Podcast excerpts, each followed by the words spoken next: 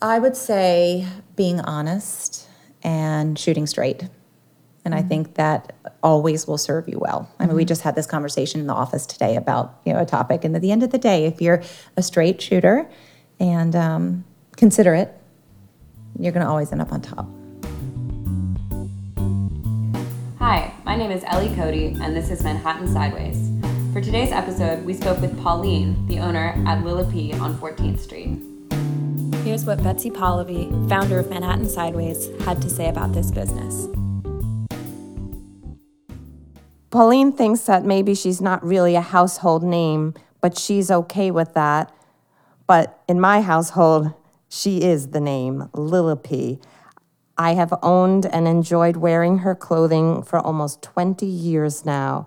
So imagine the excitement when I was walking on 14th Street and lo and behold, she had her own brick and mortar. It's the only store, retail business, that she has in the country, but she does have her clothing in over a thousand specialty stores across the US and in other parts of the world. And she is a delightful Southern woman who I just truly enjoy spending time with. My name is Pauline Nakios, and I have a business called Lilla P, and we're based here in New York City. And what kind of business is Lilla P? We are women's clothing line. Uh, I started it in 1998 when I lived in Atlanta, Georgia, and moved here in 2001. And uh, and it's geared towards uh, a very modern woman, very comfortable. It's uh, just casual, easy dressing. What did you have in mind when you started designing?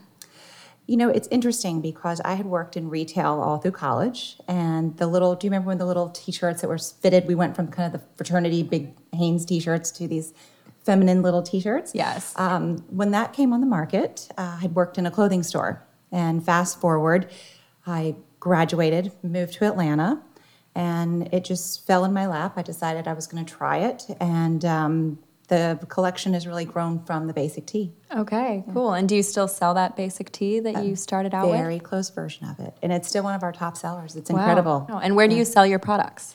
Well, we have our own store located on 14th Street, and of course, um, we have our own website, and we are primarily wholesale. Uh, so we sell to about a thousand specialty stores across the U.S., Canada, and a few international accounts as well. And then we have some big online partners as well, such as um, uh, Anthropologie and Zappos and Garnet Hill. Some really nice partnerships. And did you start out primarily as a wholesale company or did you start out with a brick and mortar shop? It definitely started wholesale. So, um, interesting enough, I come from a retail family background. It was furniture, not clothing. Um, and that was just the model that I knew. And I think back in 98 when I started, you know, there was no internet, um, or if it was, we didn't shop on it at the time. Um, and that was just the norm. You know, you, people would produce a line, they'd sell to the wholesale accounts, and then to the end user. Okay. And how did you end up in New York? Well, that's a funny story. Uh, when I was living in Atlanta, I was working in retail at the time. I was working at Hermes, and this really nice gentleman came in, very handsome. Uh, I sold him ties, and then 10 months later, I found myself signing a lease in New York City. Fast forward, he is my business partner, my husband, and father of my children. Wow. Yeah. How many kids do you have? We have two boys, nine and 12. Almost 13. I have a teenager. I know. Oh my God. It's terrifying in so many ways. How soon after moving to New York with him did you open your shop? Uh, well, I moved here in 2001, and we were living in Chelsea at the time. And then we moved a little further south to the meatpacking district. And this was 2002. Uh, and at that time, uh, it was a live work. It was with some really interesting people in the building. Um, and when the meatpacking district, you know, in those days, it truly was a meatpacking district. So the space where my shop is now uh, was a little small office. It was a, um, a distribution office. And uh, it's also why I have become a vegetarian a few times, things I had seen that I did not need to see. Um, but that is where the store is now. It's a very small space, um, but in New York City, it's enough. Sometimes I wish we had a little bit more. But what's so nice is our retail store above it is our showroom. So we have the third floor of the building. Um, and at that time, uh, we actually lived in the building. So, you know, I think back of my grandfather who came from Poland, and he'd be so proud. Is that true Eastern European? You live over the shop, you know? Yeah, absolutely. And um, but we did not open the store until 2012, um, when the meatpacking district, as you know, really started to change, and people were moving out, and the neighborhood is, as everybody that's visited New York knows, it really, while there is some element left of the business, meatpacking business, it, it's really retail, it's nightlife, it's restaurants. And um, in 2012, we, we opened the store, and the neighborhood even then was quite different than it is now. Um, but it's been a great way to get the brand out there. Um, it allows us a chance to uh, interact with that end user that selling to wholesale we don't always get to do. So it's it's wonderful for me as a business owner to have that exposure and have that feedback from from end users. Do you still feel like meatpacking is the right place to have your brick and mortar? You know, I think it's right uh, for us right now um, because of the proximity to the rest of my life. I mean, I, li- I we now live a block away, um, but we have the wholesale and the retail all in one place. I do think the neighborhood. It's interesting to see. My husband's actually the uh, treasurer of the meatpacking district bid, so we really are very invested in the neighborhood. Um, and I do think it's coming around again. You know, it's its second second time here, and so many things. Actually, ironically, Hermes is opening uh, on Gansevoort Street, which is it all comes full circle. I love that. I know, right? Um, it's going to be dangerous for me though. Yeah, I'm sure. I'm gonna have to walk the and other maybe your husband. and my husband. All those ties. Exactly, exactly. Um, but it's an interesting. I mean, as everywhere in New York, it's an ever-changing landscape. Um, I would love to open additional stores. You know, everybody in New York, if if you're from here, you know everybody is very neighborhood centric. So being so far west, we really do cater to that uh, to a the tourist customer, which is primarily really who we see in that neighborhood, mm-hmm. um, and really trying to gain access to the local clientele in the West Village and Tribeca. Mm-hmm. Being so far west, we really we don't get a lot of traffic from the far east side. So. Mm-hmm. Can you tell me more about how you relate to your customers and who they are? Yes, and this is interesting because that too is ever changing. And I think being in the business as long as I have, I have a lot of customers who, you know, have worn Lilla P from the get go. So they're now 20 years older, you know. But we also really want to get the next generation coming up. And our clothing really is timeless, it's all how it's styled. Uh, I always use the analogy of my niece who's 25 and my mother at 84. Um, and I can cover them both and everyone in between. So, really, I think the customer is someone who knows quality, um, wants something timeless, wants to invest in really beautiful cotton pieces, or we're actually expanded into cashmere and so forth now. So, it's a full collection, but it's timeless. It's not something you're going to wear. You know, for one season. I'm curious what some of your most popular items are in New York. In New York, I would say, and again, you have to remember that a lot of the customers that come through our store are not necessarily from New York. Right. Um, and it's interesting because what the store's top selling items are usually does go hand in hand from my wholesale aspect. Um, we always sell, we have a fabric called uh, Flame Modal. Flame is just the slub yarn, and the Modal gives it the drape. And we do pieces that have these really interesting rib bottom trims that are raw edged. So it's a t shirt, but it's not your basic tee. And that hands down, always if we run a report, it's going to be in the top five styles for the season. So every season, we will always have a new version of that thing. Uh, sometimes we repeat things exact, but oftentimes it'll be a variation of a top seller. Are you the only person designing your clothes? No, I cannot give myself credit. Um, I do the overall creative design, but we have a design team um, for sweaters, cut and sew. We have a production team, a technical team. Um, but it's, it's a true collaboration. And then I also bring my sales team in and my sales reps across the country because just because I like it doesn't mean it's going to sell. And oftentimes I've had to realize usually if I love it, it won't sell. um, so I really have to pay attention to while I do want to have things on the line that express my personal style, it's so important from a business standpoint to have on the line what's going to translate and produce and resonate with the mass public. How wrapped up in the fashion world are you? Do you have other friends in the fashion world, social events in the fashion world? You know, it's interesting. I really could almost take a pie chart and carve my life up. And um, I definitely have amazing friends that I have met through the industry. And it's wonderful to have people that share um, so much in common because we can get together on a Friday night and talk business all night long. Um, but then I have, you know, as you have children, you have your mom friends and the families you meet through the children, and then you know just people that you meet outside of outside of work. But it definitely is a uh, a community for sure, and it's a great one. It really is. I've I've heard from some that it can be a hard community to break into. Did you find that? Uh, you know, I think probably in that true designer world, it can be very tricky. I think in my end, and you know where Lilla P is as far as a business, um, it, it's not as uh, difficult. You know, it's it's it's not as high pressure. That's nice. What do you look for in your employees and the folks helping you with your business? Well, again, because we are a small team, um, it's 20 of us uh, in New York. You know, we ha- it has to be. We spend more time at work than we do at home, so there has to be a cohesive uh, feeling in the office um, while still allowing everybody to express themselves and have their personalities. I expect people to be driven, hardworking, committed.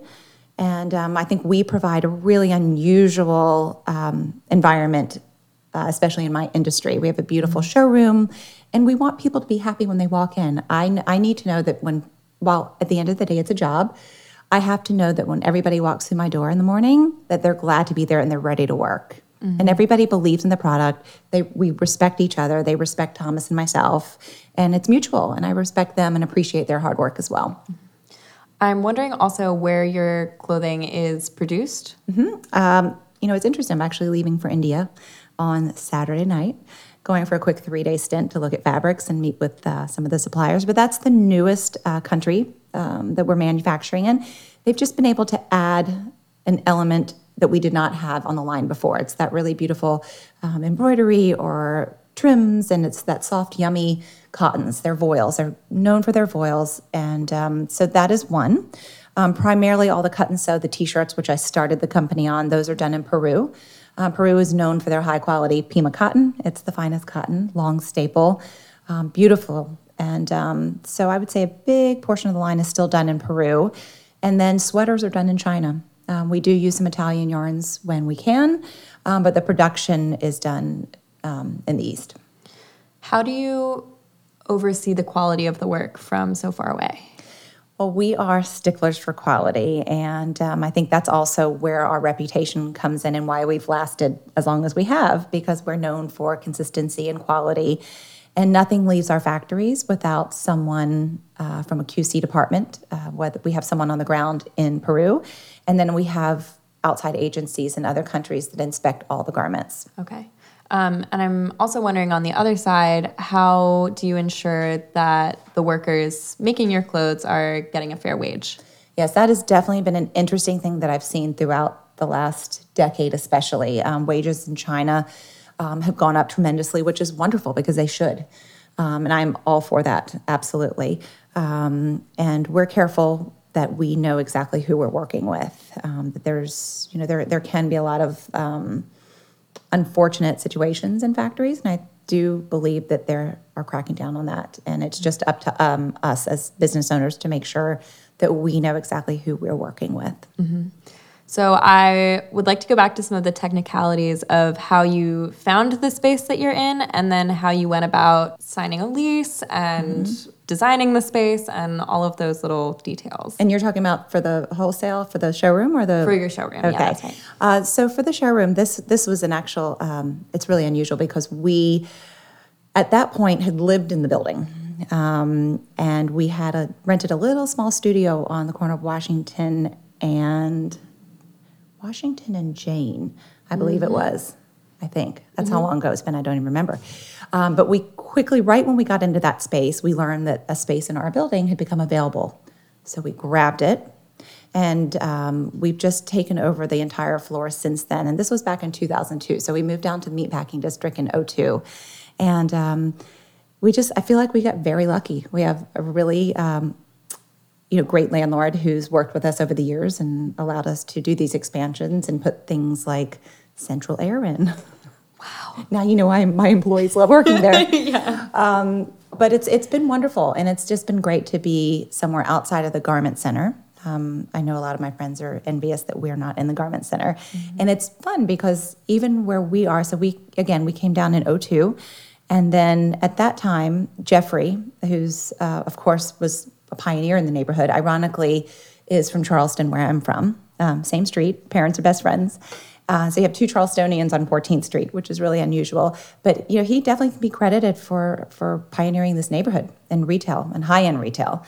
Um, and uh, you know, the neighborhood has you know definitely come come full circle.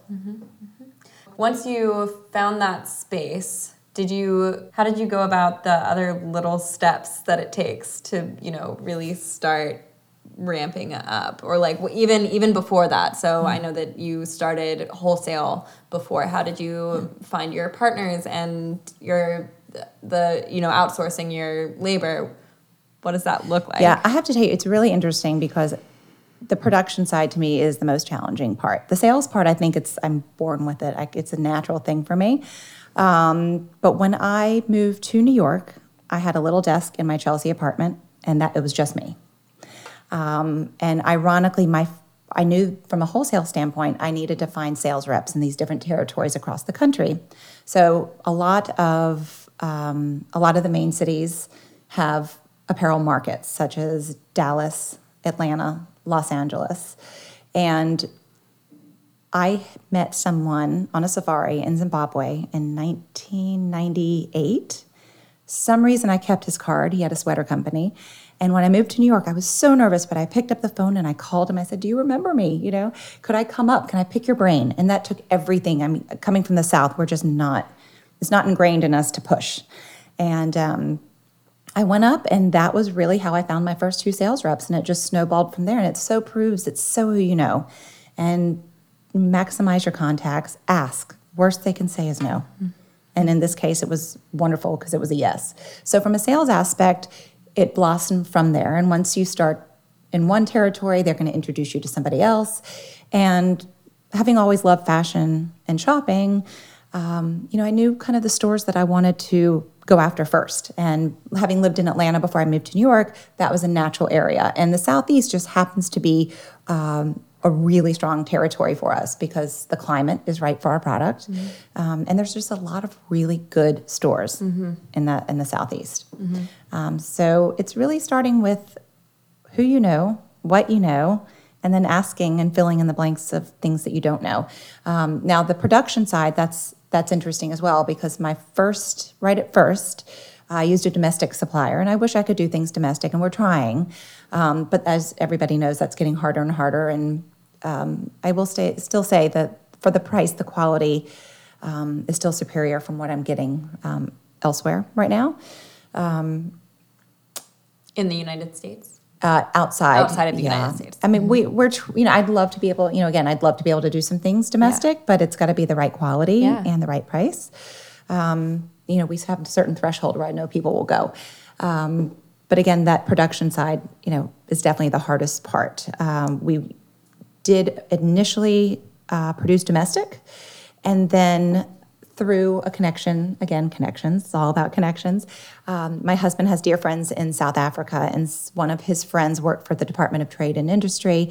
They had a duty free agreement with the US. We started producing in South Africa, and we love going to visit. I mean, that was a huge plus. Um, but their currency is so volatile, and it, we made it work as long as we could, uh, but it, it was clear that that was tricky. And then, you know, a way to get my husband to go shopping with me, I'm like, let's go shopping. Let's look and see where things are made. I mean, that was my total drive of Yeah. you know, getting him to come with me. But we started noticing that a lot of these gorgeous, beautiful, fine, thin T-shirts that were so popular at the time, made in Peru, made in Peru, made in Peru. Um, so really, just researching that, we ended up at a trade show there, and you know, met a couple of factories. Most of them are no longer in business, but again, you just once you're in that country, you meet, you ask, you you find out. Um, that that's definitely the the hard part. when you go to those countries do you have a translator Uh, we in Peru, we have someone that has been working with us from the very beginning that really serves as our quality control slash agent. Um, and everybody speaks English, not well, and my Spanish clearly, you know, is not good. Um, we do have someone on our production team that um, luckily speaks Spanish, so that's a huge plus.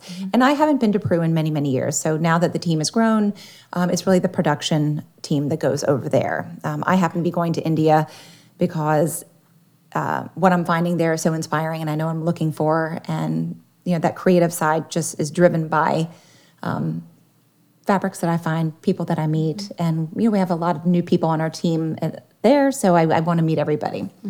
Do you have anything big in store for Lilla P in the next? Yes, we do actually. Yeah? And this all happened in the last couple of weeks. Um, two things actually. Well, one happened a few months ago. We launched a small uh, kids capsule called LP Generation. Um, it is direct to consumer only, so it's on our website. Uh, my boys, again, are nine and 12, and I found that I could not find a cool, simple tee for them, and they're picky. They take after the mother. Um, but we st- it's a it's non-gender, um, just basic short sleeve, long sleeve, um, and a couple pieces of um, French terry, so a sweatshirt and a hoodie. Super cute, and they wear it literally every day. Unfortunately, my 13 year old has now outgrown it, so now we have to do men's, right? Yeah. um, but the new thing, we did a Survey Monkey last year, and that was eye opening. So we sent it out, and in the first night, I think almost a thousand people answered the survey. If you, I don't know if you've ever get a survey and you're like, who in the world answers these, right? Um, please do, because it's so helpful. Um, but when we asked people what else they'd like to see from Lilla P, it was the such an incredible response to sleepwear. And I think it's because our product is so soft. It's one of the things that we're known for is the softness. So next holiday time, which to me is October, our delivery, I say holiday, it's October delivery, in stores for holiday shopping, uh, we will have a capsule of sleepwear. Wow, that's Yeah. exciting. Betsy will be really excited. Betsy has worn out some of her t-shirts so much because she's had them for a long time. She's a good model for it. and um, so she wears them as pajamas now. That's a good So thing. then- Well, yeah, you- you'll need to. That'll be my Christmas present for Betsy. there you go. Done. Done.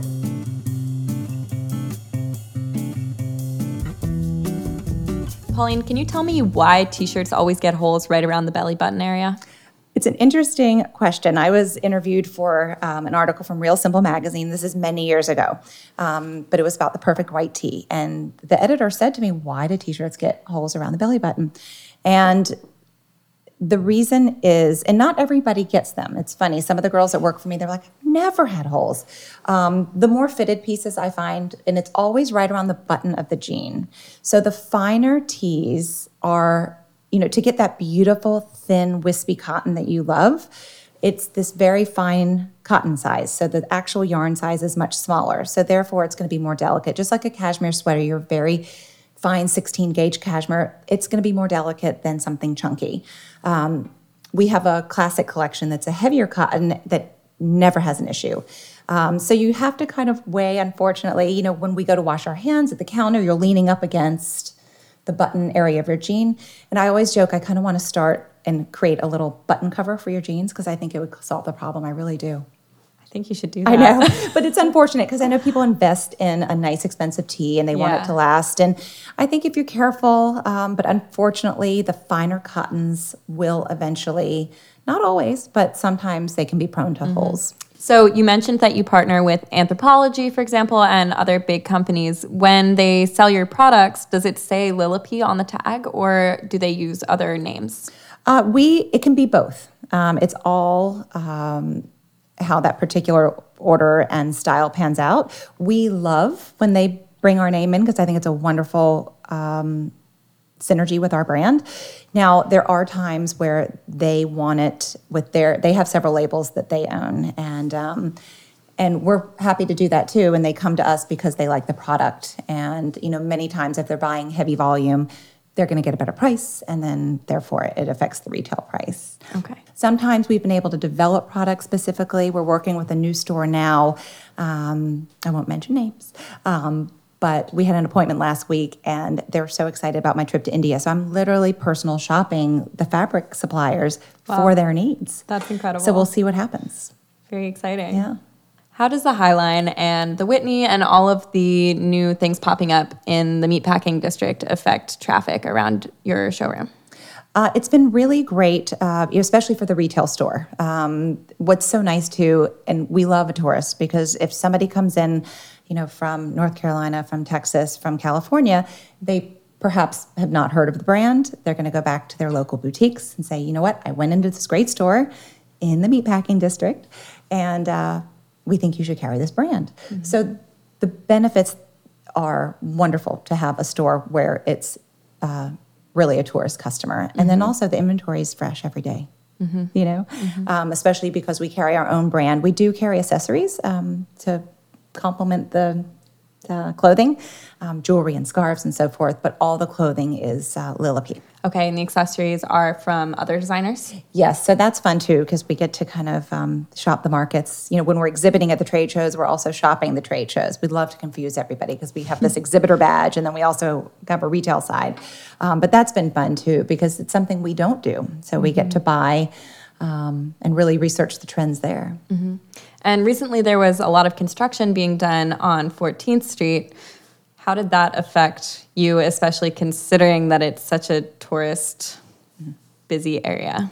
The construction, I'm not going to lie, was not wonderful for business. Uh, we knew it needed to be done. You know, it started years ago. Uh, they were replacing the water lines from the turn of the century. Obviously, it had to be done. And I'm also a resident of the neighborhood, so I knew it needed to be done.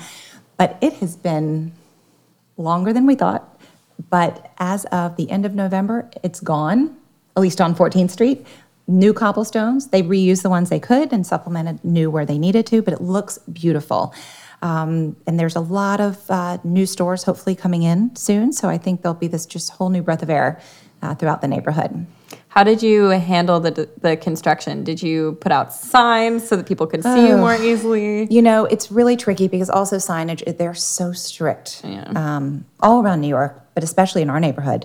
Uh, really strict about that. Um, but that's where social media, word of mouth, um, you know, again, it, it, it was definitely tricky, but we're thrilled that um, it's gone and the result is beautiful. And how about Hudson Yards? Thoughts? You know, it's still, you know, New Yorkers, anything above 23rd Street's really north. Um, so I think it's exciting. Um, we're really downtown, we're excited about the, the building on the piers. I think that's going to be really interesting to, to see what happens, and it's going to bring tons of business and traffic. And then Google is you know, expanding tremendously. Um, so it's nice to have those big companies in our neighborhood. And hopefully, um, you know, the meatpacking district is so supportive of the businesses and the retail. And again, my husband's on the board, so we're quite invested. But they're supportive of us, and we're supportive of them. And you know, in a big city like New York, having a neighborhood feel is really priceless. I want to come back to that, but I also would love to jump back and hear more about your social media presence. Sure. Uh, and that's something, having a business for 20 years, you know, that was not even a term used. Uh, and we've put a lot of uh, effort and energy into social media in the last couple of years because it is so important.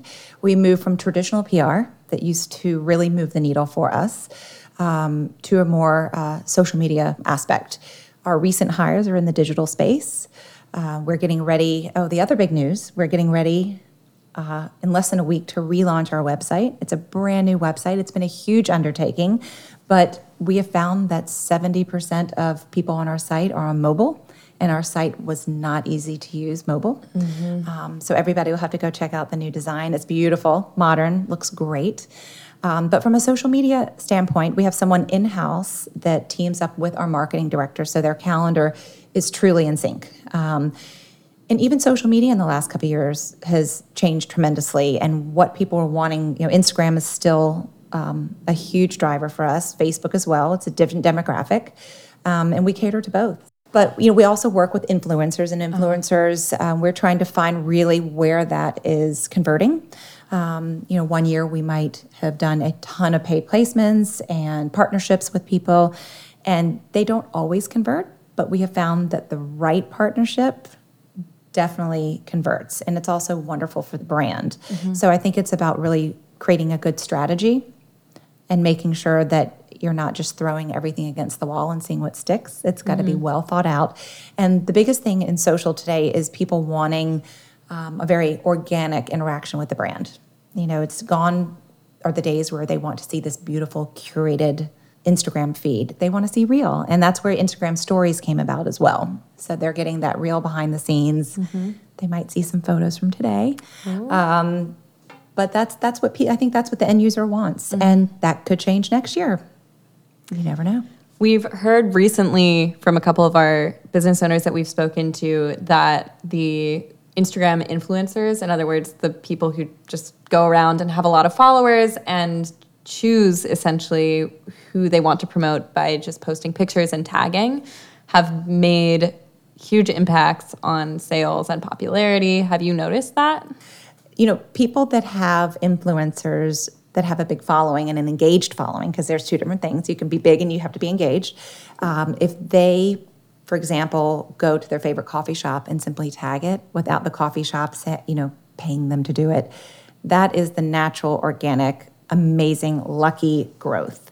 Um, and uh, we definitely have some people who continue to hashtag Lilla P that aren't necessarily being given product, which now, as you know, it has to say sponsored, ad, or gifted by, et cetera. Um, but again, it's the natural, that true relationship with the brand and the influencer is where you're going to see success. How do you think that pop up shops have changed the industry? I think it's an amazing idea. In fact, on the corner of 14th Street right now is a beautiful Christian Dior pop up. I don't know, it doesn't even look like it looks permanent, but it truly is a pop up. But it allows companies to test markets. And uh, that definitely uh, would be something that we are interested in. It's just a matter of implementing it. Is and also being sensitive to all of our wholesale accounts. So you have to be careful that you're not intruding in an area that's not necessarily one that needs more distribution. But uh, there are certain areas in the country where I think a Lilla P pop-up store would be amazing. Um, and I think what happens a lot of times is if it's working, then you end up it goes it becomes a permanent space.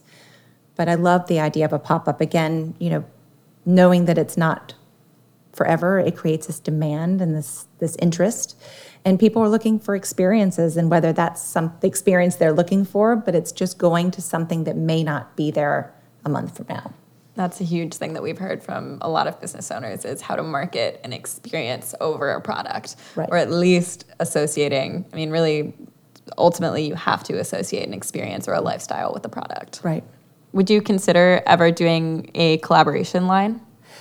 You know, I would love to. And we talk about this even with social media today. There's so much of a focus on partnerships and collaborations. And it would definitely have to be the right one. Clearly, I don't think it makes sense to do it with another clothing brand, um, but perhaps an accessory line. And I have a true passion for anything that is, um, you know, products such as candles and lotions and delicious scents and so forth. That would be something neat. It's just how the two would ever merge together. Yeah. Yeah. That is the tricky part, I think. I know. Mm. It's got to be the right one. There's so many, you know, you, I'm sure you've seen many partnerships and collaborations where like, what on earth do the two businesses have in Right, common? right, You know? right. But when you find one that works, it's, it's really, you mm-hmm. know, so I'm definitely open to those. And I think it's always a new way to look at your business. So now I would like to go back and hear some more about meatpacking as a neighborhood and the community feel there. Could you tell me about that? Sure. And I think I have a really different take on it because we live in the neighborhood and we've lived in the neighborhood since it's 02. My life literally revolves within like a 10 block radius. My children are in school down in the West Village. Um, so I don't even own a Metro card, which is terrifying. So a neighborhood is very important to me. Therefore, I choose to be involved with the meatpacking district. And I think what you put in is what you get out. We have some wonderful, you know, small privately owned coffee shops, and I'd love to support them when I can. Then we also have the, you know, brand new huge Starbucks, which I've not yet been to. I I hear it's gigantic. That's what I've heard too. Maybe I'll walk in on my way home today. Yeah. I'll have to go check it out. Could you talk a little bit more about Jeffrey's? Absolutely. I mean, there's so many reasons I'd love to talk about. A, because family friends, both from Charleston, and B, the fact that I can really confidently say and credit him for the popularity of the meatpacking district and its regentrification. Um, I remember when it was the late 90s, and um, his father had said to my father, you know, Jeffrey, I don't, he, and Morris had this amazing accent. He's like, I, I just don't know. You know, he, he, he signed this lease in the meatpacking district. I mean, there's blood on the streets. And, but he had a vision and he was right. And it's this amazing mini department store, super high end. I mean, when Saturday Night Live has a spoof on you, you know you've made it, you know? it's pretty huge. And he also, you know, he has a store in Atlanta and his father had a store, um, a, shoe, a wonderful shoe store in Charleston that's no longer there. But um, it's, it's still a huge uh, part of, of the neighborhood.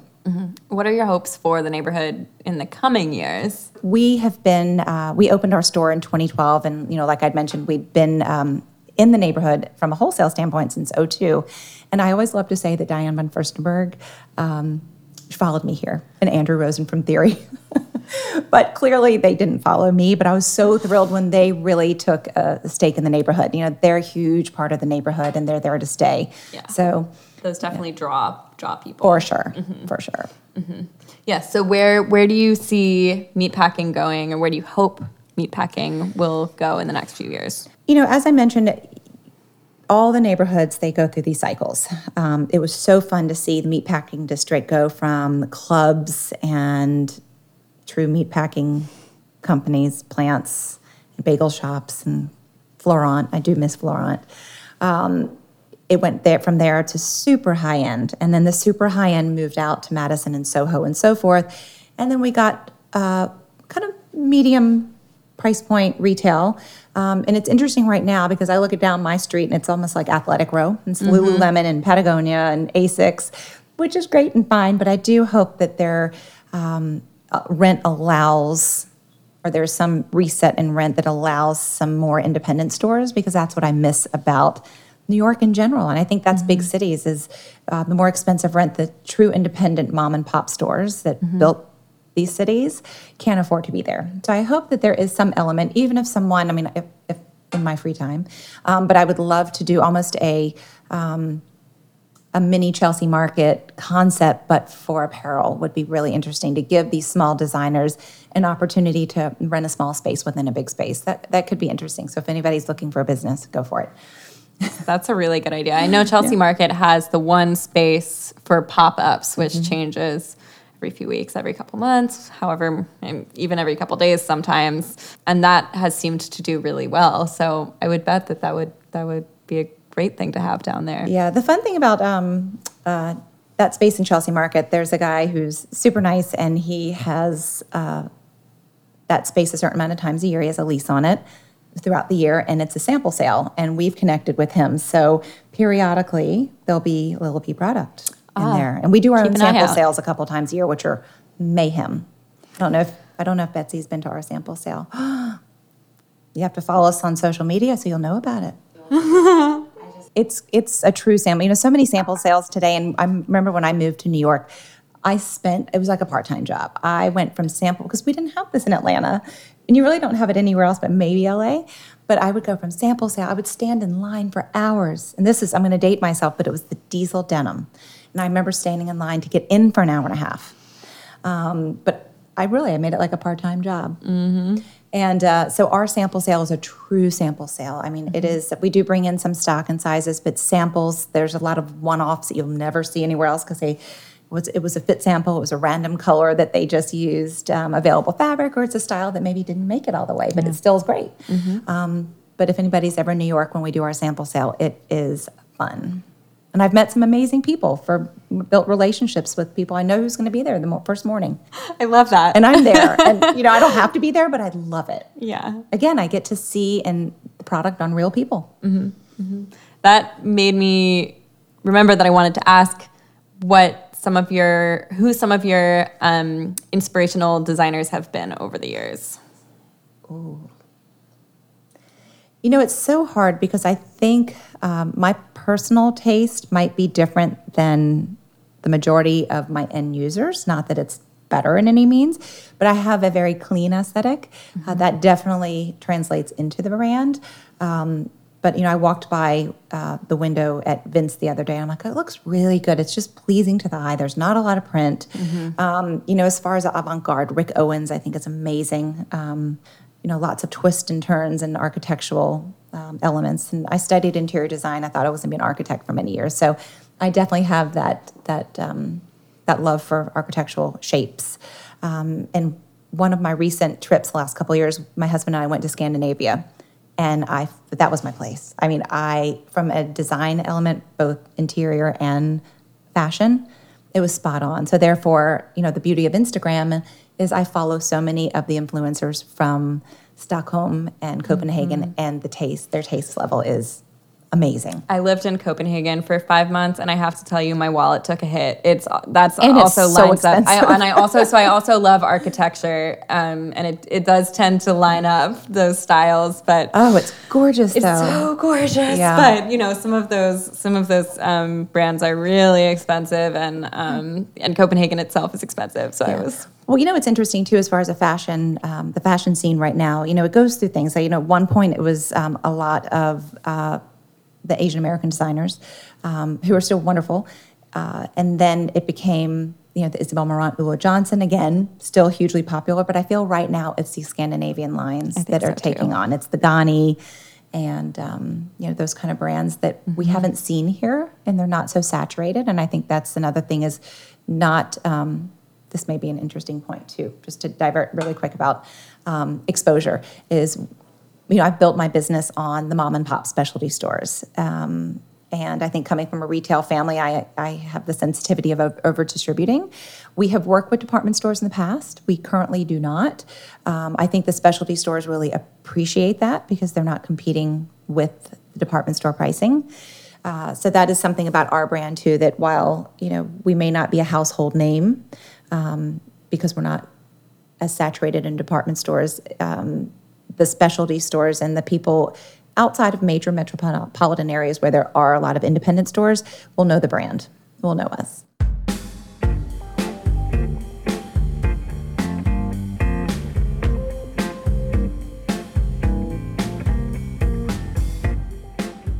Can you tell me more about growing up in a retail family and how that has influenced you? Sure. I, um, you know, again, having my grandfather, when he came from Poland, uh, started um, with a wheelbarrow and selling pots and pans and so forth, and it turned into furniture. And my parents had a furniture store in Charleston called Morris Furniture, and they uh, had the store for 94 years. My family did. And they, you know, just like every other city, Charleston's become hugely popular. And my parents, um, at the time in the 80, in their 80s, and it was time to retire. Unfortunately, none of the siblings wanted to take the business over. Um, so the business uh, was sold and the building was sold. But um, growing up in that environment, it's all I knew, you know?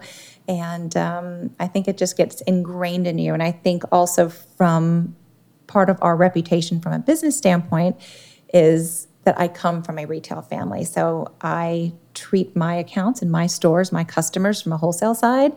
Um, you know, I have that experience of of being a retailer and um, lots of dinner conversations about how vendors treat their customers and so forth. So it really definitely needs to be a mutually beneficial relationship. It can't be one sided. What's one tip that you got from your parents? Oh, I would say being honest and shooting straight. And I think that always will serve you well. I mean, we just had this conversation in the office today about you know a topic, and at the end of the day, if you're a straight shooter and um, considerate, you're going to always end up on top. So I'm going to jump around a little bit because um, I am wondering if there's anything that you do in terms of your designs to confront the biases in the indus- industry towards certain body types um, or beauty esthetics Uh, you know, Lilla P as a brand, you know, again, I, I can cater to anyone, uh, really of all ages. Um, our sizing is extra small to extra large. We we do fit a really broad range of body types and sizes, and I think that because we are not a true contemporary brand, meaning we're not going after that 22 year old, um, you know, we'd love to have her when she's a little older. Um, but not everybody's perfect. So we try to do necklines that are flattering, that you don't have to layer something under, um, making sure it's appropriate for all ages. Now we've started to push the envelope a little, and we'll do spaghetti straps where we used to never do spaghetti straps, and um, but we're conscious of having uh, styles that flatter a woman's body without flaunting. And even as you know, the trend is starting to go a little bit more fitted. We're getting a lot of requests for more fitted, but there's a difference between fitted and almost, you know, something you would not want your daughter wearing. Mm-hmm. Mm-hmm. So, because you have so much experience in the clothing industry, I would love to hear your thoughts on young folks who might want to open their own business and whether you think that New York is the place to do it. What tips would you have for them? Would you open your own business again today? Good questions. Um, it's interesting. I have a group of high school students from Atlanta, and then there's a group of college students um, from the West Coast that come through every year. And I love sharing my experience because I wish I had had someone to ask questions. And again, coming from the South, I don't even know if I had someone, if I would have really pushed and asked. Um, but I tell all these younger students, I said, you know, network. Do that internship that your parents keep telling you to do. I mean i, I think back and my parents were like do some internships do you know and i just wanted to stay in college and work at the clothing store which helped too. Um, but i think it's so important to ask questions. Even if the internship is a three-day internship it's more exposure than you'll have by not doing it. Um, and i think it's really important to work for other people first. Uh, there are many times i think if i had worked for another apparel brand um, such as mine, uh, I probably would have had a little bit more, more know-how. But luckily, um, you know, my husband and business partner comes from the finance side, and we balance each other off really well.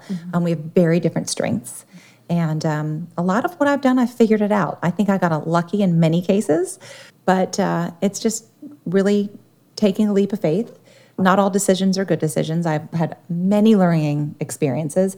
Would I start the business today? I think so. I, I do. I it's a tricky time right now to start a business, but I think you can always test markets and you'll know when it's right. You just have that feeling and you'll you know every no is closer to a yes and you have to try. You know, there's no failure in trying. Mm-hmm. What does market testing look like?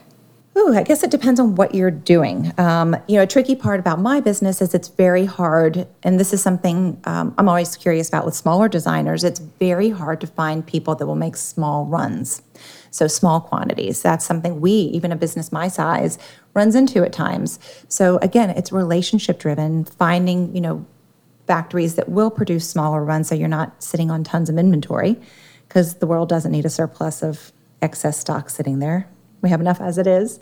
But just finding someone who, you know, might know more than you that's willing to take you under their their wing. And, you know, a lot of that comes from potential internships, someone that can introduce you to the right person and just getting getting yourself out there. All right. Yeah, that was great. Great. Good first podcast. You did it. Thanks so much for listening. I'm Ellie Cody, and this has been an interview by Manhattan Sideways. If you'd like to learn more about this particular business or to discover and read about thousands of other fascinating small businesses on the side streets of Manhattan, please visit our website, sideways.nyc, and of course, follow us on Instagram and Facebook at NY Sideways.